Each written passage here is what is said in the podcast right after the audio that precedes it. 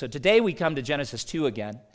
And as we have worked so far in our series through from Genesis 1 1, uh, we've seen that the God uh, who created all that is really is a sovereign king. We were singing of him earlier, and he spoke the universe into existence. Remember that little pattern? God said, it was so, it was good. And, and we're going to keep reminding you of that even in, as we come into Genesis 3 in just a couple of weeks, because you'll see how uh, the, the spiritual warfare began uh, and it hit those three particular points hard. We've seen that God's goodness is expressed in the variety, in the beauty, in the abundance of His creation. The, the planet Earth was teeming with life, as Genesis 1 told us. And so we were seeing that God laid uh, the foundation of the universe by his word. Then, secondly, we began to explore from chapter 1 how God also laid the foundation of personal identity. You and I have been created in the image of God. That's a big deal. That gives you value, that gives you significance, that gives every human being on planet Earth inherent worth. He created the human race in his image. Male and female, Genesis 1 says he created them. And, and that is a divine construct that brings so much value. You are not the product of random chance over millions or billions of years. You're not descended from a primitive caveman like civilization. You're not descended from monkeys. Your life matters. You were created by God in His image to know Him and, and to live in relationship with Him. And then we notice uh, in Genesis 2 last week that God established having established a foundation for work, he also laid a foundation of rest. Six plus one was the simple math equation that Matt put before us last week. And that's God's goodness overflowing toward you and me. Uh, we'll talk about sweat and thorns and the resistance we meet every day. That's a result of sin. Initially, it wasn't that way. Can you imagine rising every day going, woohoo, this is the greatest day yet? and what prospect and hope I have to work with God, for God, and with a whole bunch of other people. Most of us have never known days like that, right? It's kind of like, oh, it's Monday. Oh, it's Friday. Oh, it's Saturday. Um, but he does give us a day of rest. And now in chapter 2, uh, he is, he, as we're going to see in just a moment, he's about to lay the foundation of society or community. And what I, what I pray God will give us the grace to see today is that we were all created, male and female, with, an, with a divine orientation toward work and relationship. Um, we're not going to explore work so much as we will the relationship side of that. But God's design from the beginning uh, is that people would live not only in right relationship to Him, but with a mutual dependence upon one another as they share the divine mission, as they share a perfect physical correspondence, and as they share uh, a relationship that is marked by purity and security. Those are the main ideas we're going to uh, unpack here in just a moment. So join me, please, as we pray, and then we're going to look to the Word of God. Father, how I pray that you would give us grace to receive your word and that your spirit would do exactly what you have promised. These things that you reveal to us through the Spirit are spiritually discerned. Thank you that it is the dear Holy Spirit who searches everything, even the depths of God. Paul said or asked, Who knows a person's thoughts? except the spirit of that person which is in him. So also, no one comprehends the thoughts of God except the Spirit of God. So we, we could not enter that secret place that we might know your mind, your heart. But the Spirit has been given to reveal all that you are and even portions of what you think and, and what you have designed. So give us insight by your Spirit. And we pray that the words that are spoken here would be more than human wisdom, so much more, because we need divine wisdom. And to that end, we pray for your blessing. In Jesus' name, amen. Go to Genesis 2 with me, and I'd like to read now verses 4 through 25. That'll take us about three and a half minutes, but you follow along, please, as I begin reading in Genesis 2, verse 4. These are the generations of the heavens and the earth when they were created in the day that the Lord God made the earth and heavens. When no bush of the field was yet in the land, and no small plant of the field had yet sprung up, for the Lord God had not caused it to rain on the land, and there was no man to work the ground.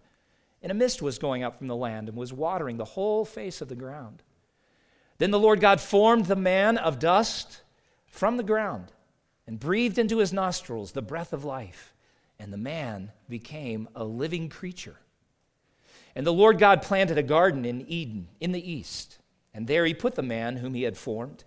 And out of the ground the Lord God made to spring up every tree that is pleasant to the sight and good for food. The tree of life was in the midst of the garden, and the tree of the knowledge of good and evil. A river flowed out of Eden to water the garden, and there it divided and became four rivers. The name of the first is the Pishon. It is the one that flowed around the whole land of Havilah, where there is gold, and the gold of that land is good. Bdellium and onyx stone are there. The name of the second is the Gihon. It is the one that flowed around the whole land of Cush. And the name of the third river is the Tigris, which flows east of Assyria, and the fourth river is the Euphrates. The Lord God took the man and put him in the Garden of Eden to work it and keep it. And the Lord God commanded the man, saying, You may surely eat of every tree of the garden, but of the tree of the knowledge of good and evil you shall not eat, for in the day that you eat of it you shall surely die. Then the Lord God said, It is not good that the man should be alone.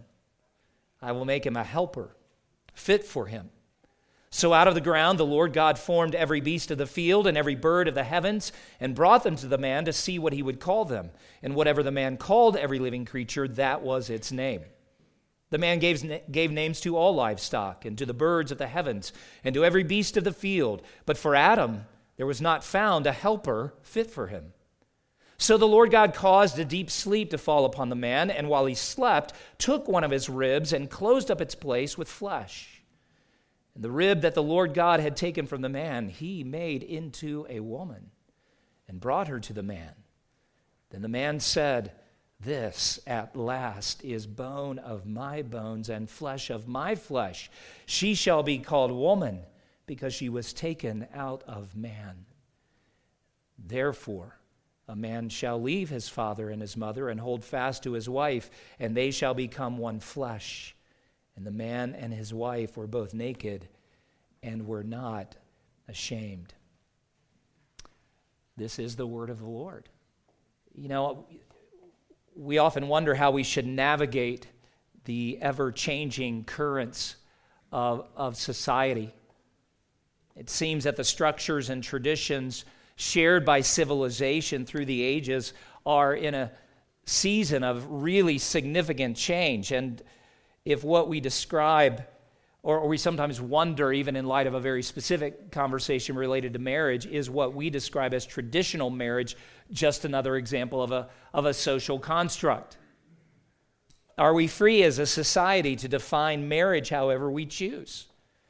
And I suppose from a strict democratic perspective, the answer would be well, yes, because after all, this nation is a it's supposedly a government of the people, by the people, and for the people. So you get enough people together who agree to a, a particular law or piece of legislation, and they can make it happen.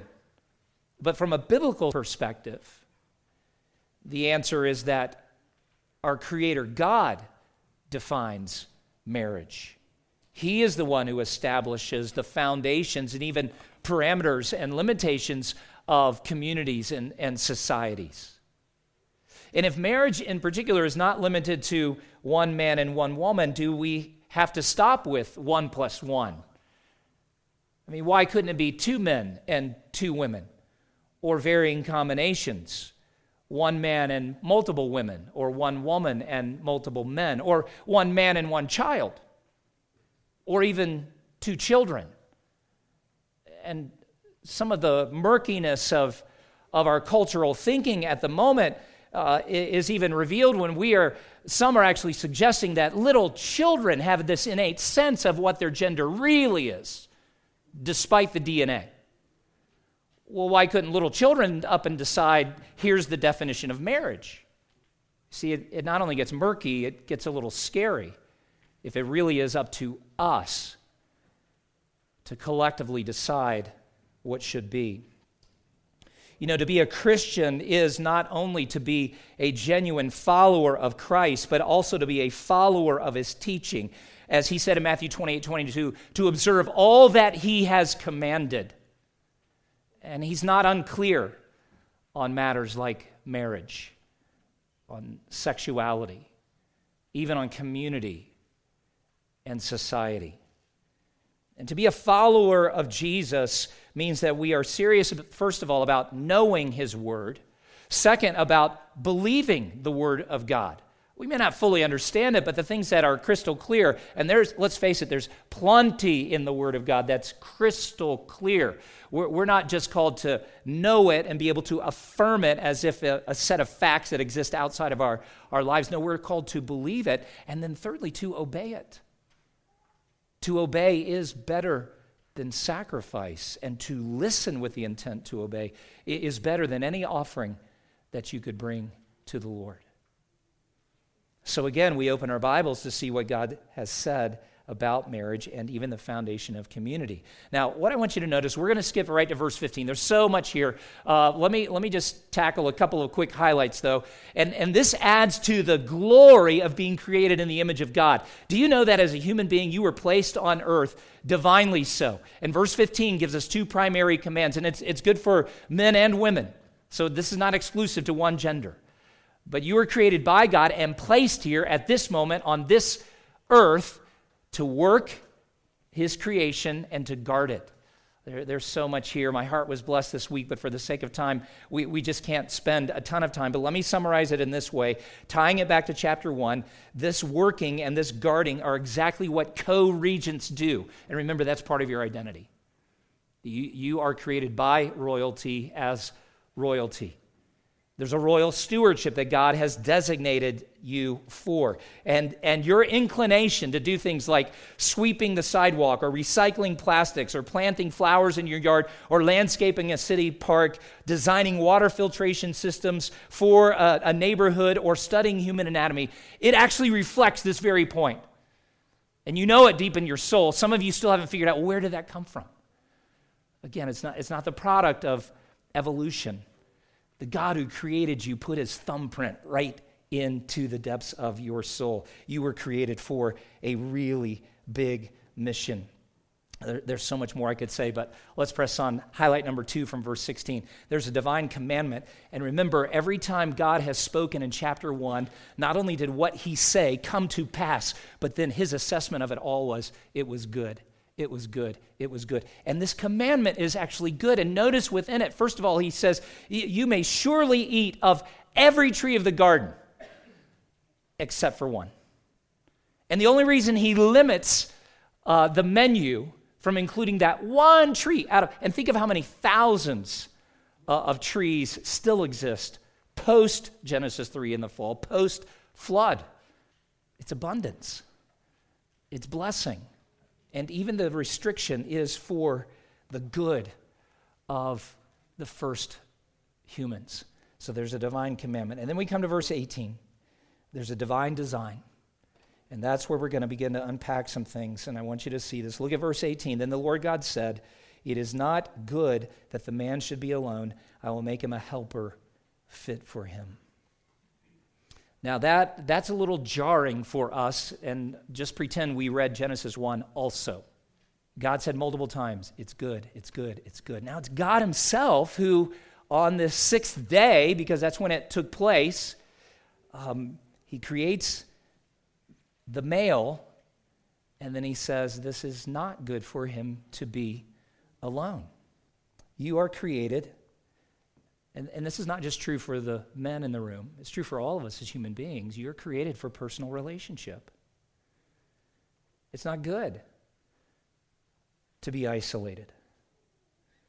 Now, there, there's inherent goodness that runs throughout the universe that God has established, and that certainly includes those who are created in his image. But to be alone is not good because, like God himself, in the context of a Trinitarian relationship, he is a relational God. And his image bearers are also created for relationship. But let's explore a little deeper. Look at that word helper. What kind of helper is this? I know we sometimes joke about the fact, well, he's a guy. He obviously needs help. I mean, who, who's going to feed him and clothe him and, you know, do all those domestic things for him? Well, that, that's not at all what's in view, is it? And we should give guys a little more credit, and some of you guys should take a little more responsibility. That's another sermon, right? We'll, we'll leave that. No, this help that God is actually speaking of is a, is a term of, of, great nobility and significance, and you find it in the Old Testament, first of all, with reference to God. We even read of this earlier in one of the Psalms that He's our hope and He is our help. So God is actually creating God like help for this man. This concept of help appears in some very important names. When Moses is blessed with two sons, he names the first son Gershom and the second Eliezer. And if you break that, that name apart, Eli means my God, and the E Z E R part, the Ezer part, is help. God is my help. Moses was making a, a personal testimony as he named his son and wanted to pass that faith on to his son. Nobody would ever say of God, he's like a domesticated kind of help. You know, as if he drives up with, you know, mops and brooms and cleaning supplies you know, in, in the back of his vehicle to just clean up our messes. That's not the kind of help that God is. Psalm 33, verse 20 says, Our soul waits for the Lord. He is our help and our shield. Psalm 115, verses 9 through 11. Oh, Israel, trust in the Lord. He is your help and your shield. O house of Israel, trust in the Lord. He is your help and shield. You who fear the Lord, trust in the Lord. He is your help and your shield. Adam doesn't need domestic help, he needs godlike help. In one sense, the work is too expansive, too comprehensive for him to do alone. And so God creates a help. It reminds Adam and it reminds us that he actually is dependent. God never intended for there to be lone rangers. Americans love not only their independence, but their autonomy. We kind of pride ourselves in you know, pulling ourselves up by our bootstraps. That's an old saying. You know, you know, there were days where they actually sewed straps into your boots that would help you pull it on. Some of you who are older and bending over now is a difficulty. You, you get it. Like that would that'd be great for your shoes. Self-sufficiency is one of the you know great Western values, but that's not actually God's design. And it's a bit of a delusion to operate with a sense that I don't need anybody else in my life or in my world. Yes, you do. You were created not only for personal relationship, but you were created for mutual dependence. Look again at verse 18, because now God says, I'll make him a helper fit for him. That simply has the idea that this first man needs one who will perfectly correspond to him. So there's a difference, but there is a beautiful corresponding nature to what God is about to create, a counterpart, if you will. It, it really becomes quite a marvelous concept. And in the same way that God did not create you to live independently, He's also created us as human beings to, to know the, the beauty and glory of a counterpart. Now, let me interject this right now because I recognize that this is going to this is going to seem like it's it's a message that is limited to marriage. And while that is at the center of the focus, we should also recognize and this is one of the frustrations of not being able to preach, you know, 2-hour sermons every Sunday as we can't be comprehensive in all of this because there are many other passages that demonstrate to us uh, to be single uh, in, in God's will can actually be a gift from His and is. And I know there are a lot of singles here, and singles for various reasons. So please know uh, that God is not trying to exclude you from the conversation at this moment, and neither am I. We're talking in some in big, broad generalizations and principles, and I'm aware of the fact that even some of you to, to be parked here right now is there's a little bit of sorrow in your heart because it's a reminder of, of a relationship you've lost, maybe even a relationship that you've prayed for but never found. But please, please know that God doesn't put you into a secondary, secondary category or, or even in a you know, different class. We're, looking at some things from the big picture view that are foundational for understanding how God wants his world to operate, and, and a society or a community itself is founded in some of these powerful and profound truths. What you have here, though, to return the text, this concept of, of, of a helper who is fit for him, that is, she, she's going to be fashioned in a particular way that she perfectly corresponds, or the perfect match, if you will, to the man. And one author writes the focus is on the equality of the two in terms of their essential constitution. Man and woman share in the human sameness that cannot be found elsewhere in creation among the beasts. And in every way, the woman shares in the same features of personhood as does the man. And we won't take time to read it, but part of the exercise of naming all the animals is for Adam to recognize uh, there's something that, that's not quite right at this moment. The whole world animal kingdom, primarily because that's in view, is partnered. Where's his partner? And even though we refer to dogs as man's best friend, they're really not. So there is a design by God that includes personal relationship, mutual dependence, corresponding counterparts. Let's press on. And what I want you to see is the divine glory. This, this is a stunning portion of Scripture. Look again at verse 19. So out of the ground the Lord God formed every beast. And then he's going to say, For Adam there was not found one. Now look at verse 21. So the Lord God caused a deep sleep to fall upon the man, and while he slept, took one of his ribs and closed up its place with flesh. You who are in the medical field really wonder what, what all happened there, right? We all do. But the Lord tells us the most important thing. Verse 22 says, The rib that the Lord God had taken from the man, he made into a woman and brought her to the man. Oh, this is spectacular. First of all, uh, she is created from shared substance, a rib. And the terminology that Moses uses in verse 22 to describe the action of the Lord is that he fashioned, he, he built. He drew Adam from the dust and created the first male and now he draws something of that marvelous substance out of the side of this man and creates a woman. Uh, ladies, I think you have biblical authority to say we are refined more than you dudes in this room. God pulled you out of the dirt, He drew me out of living flesh. It's Matthew Henry who wisely, he's an old pastor, his commentaries are still widely available. When I say old, like he's long been with the Lord. Like, what, 150 years ago? I should look at the dates again. This is a beautiful statement, though.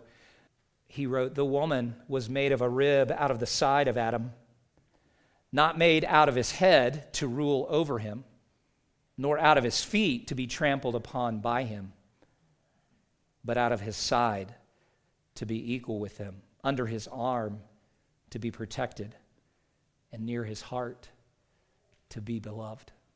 Don't you wish our world could get a handle on this? Don't you wish you could get a handle on this? It's spectacular what the Lord is doing. Well, she's not only created from living, that shared and living substance. Look at verse 23. She's also created for satisfying companionship. And we know that by the way the man responds.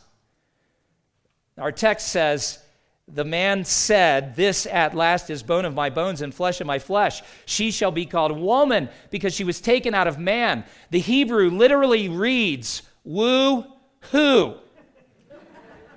No, it's actually more glorious than that. And I've touched on this before and we've been in this passage, but you know, that's actually poetry. And that's a little bit of a theological debate. You know, did Moses turn it into poetry, or did he actually, by the Holy Spirit of God, you know, get to sample, as it were, the audio from that early day? I think it's what actually happened. Again, it's a perfect man in a perfect world. He just saw the perfect woman. Of course, poetry's coming out of his mouth. But did you notice how intensely personal it is for him? He's been through the naming exercise and named a whole bunch of marvelous animals that God had created. And, and what an exercise, and even, even in doxology, that must have been for him.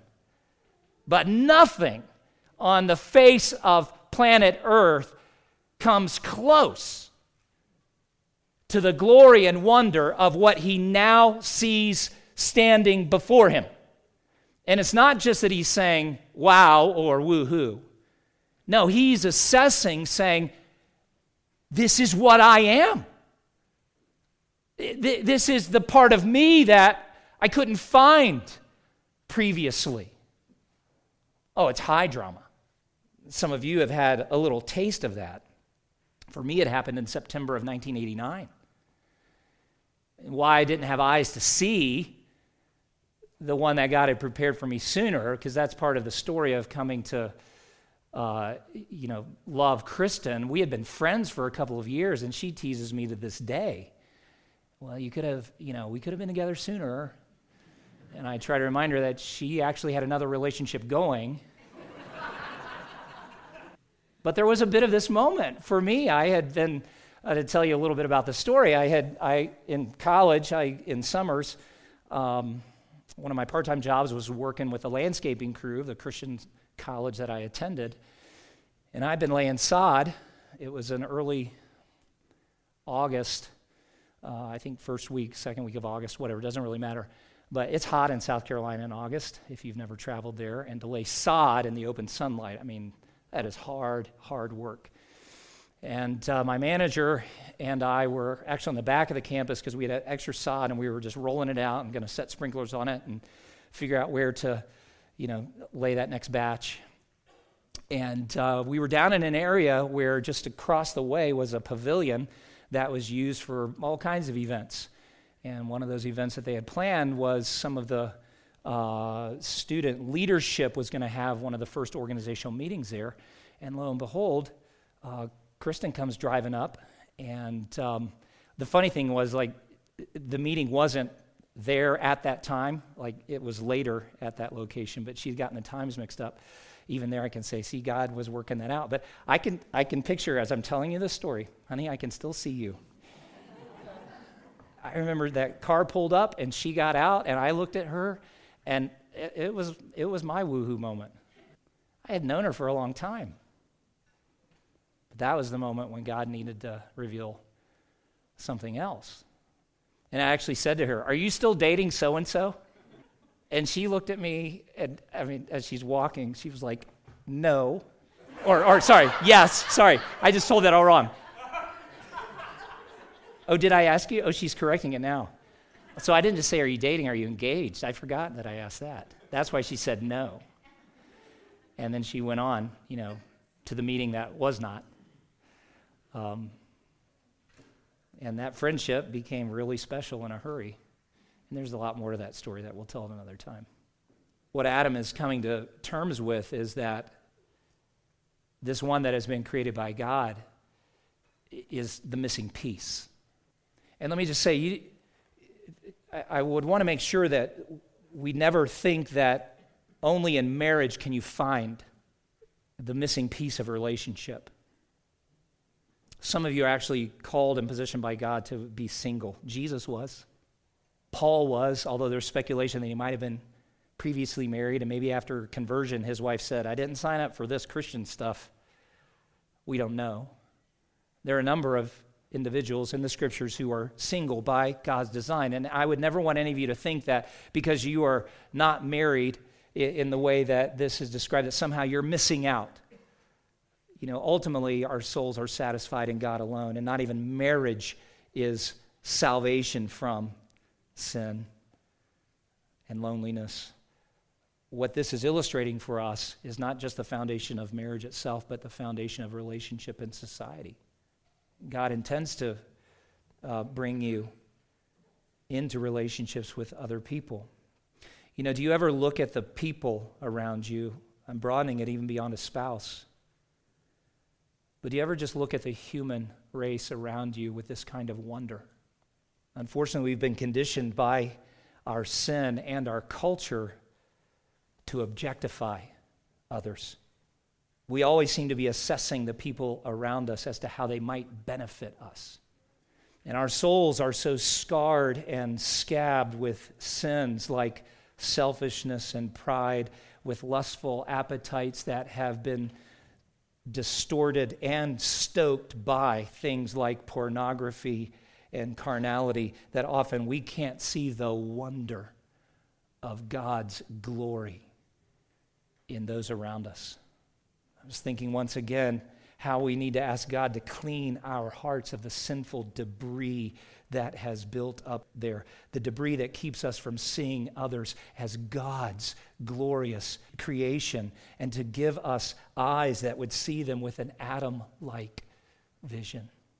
Our culture does not view the human body, let alone, uh, uh, to be very specific, a woman's body, as an expression of sacred glory. And this is part of what makes voyeurism and pornography such an evil.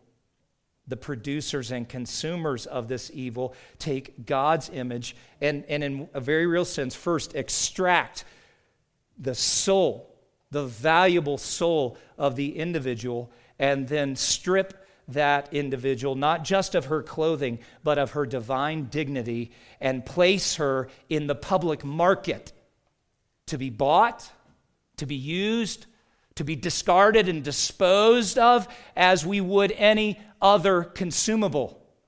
Is it any wonder that women in particular rise up and demand their rights? Is it any wonder that some flee the institution of marriage and some flee all male companionship whatsoever because they are thought of and treated as nothing more than a consumable, a menu selection? To satisfy and gratify lust. That's not the way God created it, but that's what our sin has done to his beautiful image bearers. Ladies, you are so much more than a menu selection. And guys, you are too. And I know the pressure some of you live with day in and day out to measure up. Isn't it interesting that God's ideal of beauty doesn't begin with the outside? He's after your heart. Because you, I mean, what sin has done to the earth suit, as Paul Tripp described it just a couple weeks ago? We all get it, right? And you who are young, your time's coming. Gravity and bad diet alone. I, I used to think that way. What's with these old people? Why don't they take better care of themselves? Yeah, you just, you just wait. But a great day is coming when we get the new outside. And what's glorious for God's people is that the outside will not cover what's inside, but will actually be like the full expression of the perfect heart and soul in you. That's the hope of the gospel. That God begins a renovation from the inside out. You are uniquely, divinely created. You, all of you, not just ladies, but all of you really are a wonder to know and behold. And don't let our adversary, the devil, tell you differently, and don't let anybody else on planet Earth tell you differently. Now, real quickly, last subheading you're created for sacred community. Look at verse 24. Moses, under inspiration of the Holy Spirit, interjects him. He interrupts this powerful narrative creation. And, and the word therefore, you need, to, you need to just lift your head out of the creation account and track with the Spirit where he's leading us by the pen of Moses. Therefore, shall a man leave his father and his mother and hold fast to his wife, and they shall become one flesh. There's a sacred union that is emerging here, and this is the beginning of true community. This is the beginning of civilization, if you will. The two individuals who are created of the same flesh now become one flesh. What? And, and, this is where I need another hour, where I would say turn to Ephesians 5, and then we'll explore the redemptive mystery of marriage. That for Christians who enter into this union, being a husband and wife as you follow Christ, has to do with being Christ, uh, dramatizing the nature of Christ in His church. All marriage is ordained by God. It's, it's always blessed of Him whether you're a Christian or not. But if you're a Christian, Oh, you've been called into a divine drama that's designed by God to reveal the mystery of how could Jesus and the church enter into a holy union. That's a whole other message, but you can read that this afternoon and find other preachers on sermonaudio.com or whatnot who do a really fine job of explaining that in its full.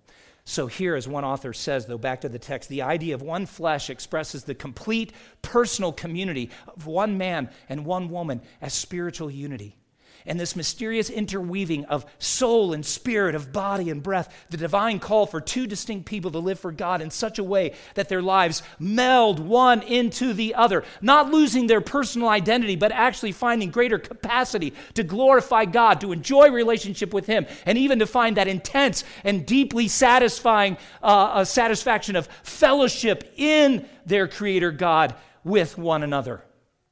But look at the last verse. The sacred union also emerges with something quite spectacular.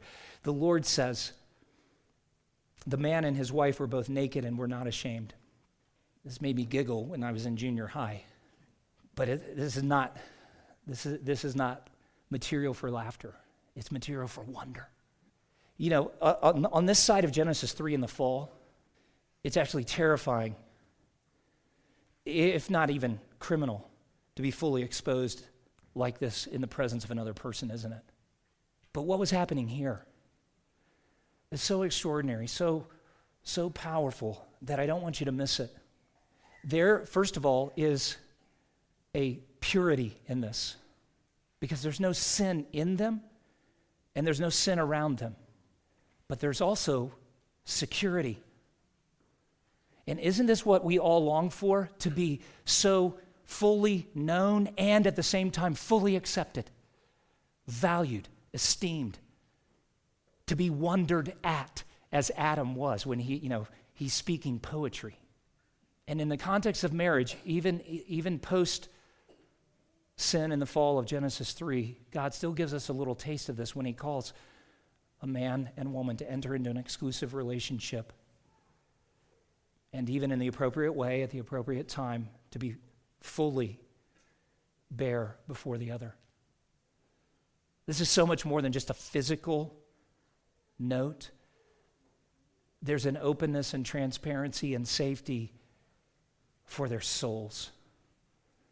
And you know what? God wants to restore every one of us to that place where we know that we are so loved, so valued, so cherished, so secure that we can be fully exposed before Him.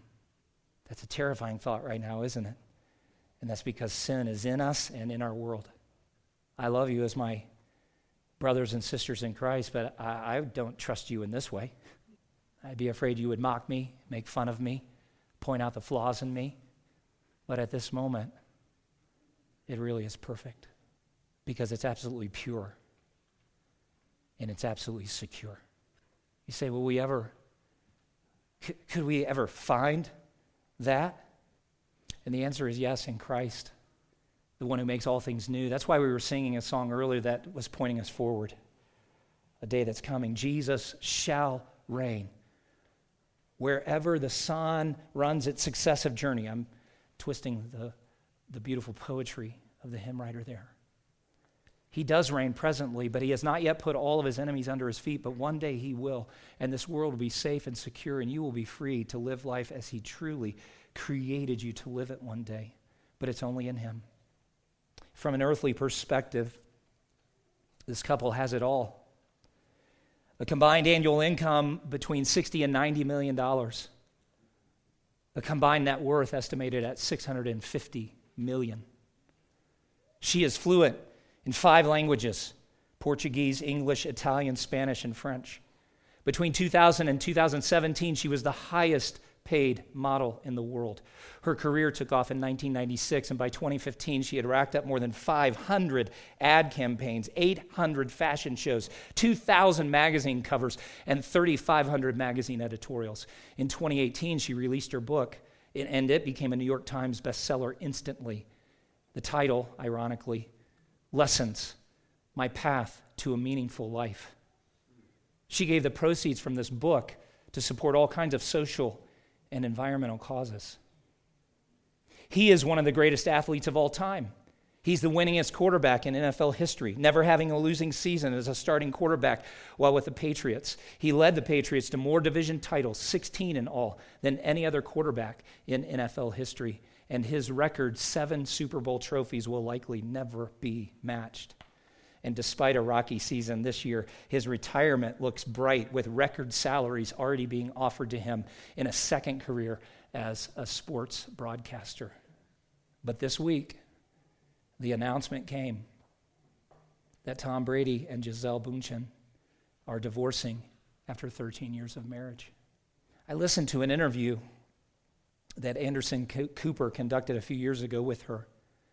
And there was a little piece that stood out to me because he was asking her about some of her practices and how she deals with the stress and strain of the life that she lives. And she talked about meditation and even talked about prayer. But this was the heartbreaking part because, in some way, she's so close and yet she's so far. Listen to this. She said, Whenever I pray to, and then she paused, and it, it was obvious she was uncomfortable saying these things in, in front of the live audience that was present. She said, Whenever I pray to your guardian angel or whatever you call your higher self, I always ask, Show me the way, guide me, and whatever happens, help it to be for my highest and best. And I have to trust that there's a higher intelligence in the universe that knows better than we do. And if we can trust that intelligence and know that things are happening for me and not to me for my growth, for my evolution, there's no pain because there's trust. And that's what I just thought so close. What's the difference? Based on her own words, I think it's evident she's never come to know the living God. And all the success and all the wealth all the accolades, all the achievement was not enough to keep her and her husband together. What are they missing? The God who created them. And that's what some of you are missing. Even some of you who, who would say, I am a true follower of Jesus, but your marriage is in shambles right now because somewhere along the way you, you asked the Lord to slide over into the passenger seat or maybe even get out of the car of your marriage. And in your mind, two people who really are committed ought to be able to make this thing work. Well, you underestimate your sin and you underestimate your spouse's sin. You got to have God to make it work. And you need to return to the original purpose because even this holy union that God created was not ultimately about the joys of these two people. That's actually secondary to first being in right relationship to Him, being the people that He created them to be. And then coming together, again, for His glory. Well, there's far more that we can and will say, God willing, in the weeks to come. But let's keep building these foundations. I think the first key foundation I would say from out of Genesis 1 is that you and I have been given an identity from God Himself as image bearers.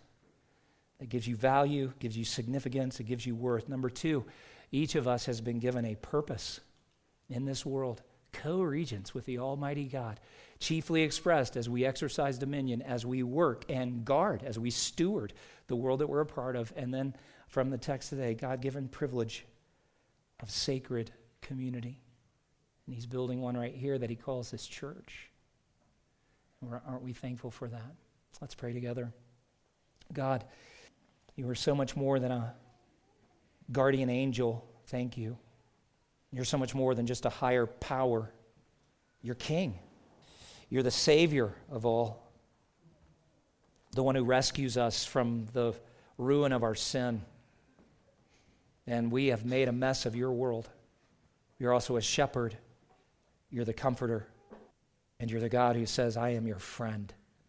We are awed by that. And we ask that you would restore to us right thinking concerning our identity, our purpose, and privilege. And some who are here today have lived not just with a few mistakes along the way, but lived in a way that they've been wholly absorbed with self.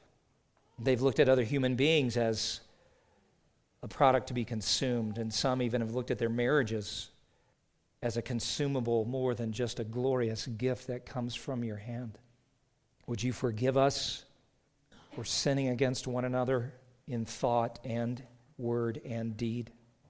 Would you restore to us the glory and wonder that is recorded both in Adam's response and in Moses' account? Would you build a community of faith here where we know what it is to live in awe of God and even in awe of one another as image bearers, flawed as we are, weak as we are, imperfect as we are. But please, Lord God, restore the wonder.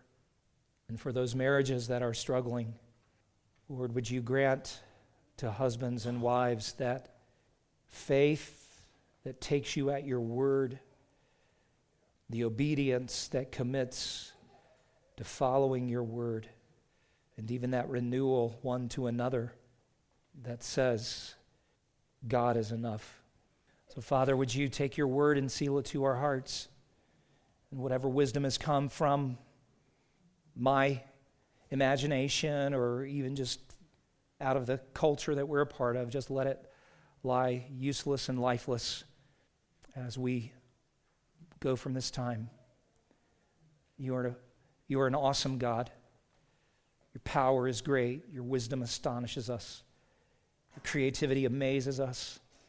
The wonder of this world is beyond our comprehension. But thank you. Thank you for all that is, and thank you for all that you are. We pray in Jesus' name. Amen.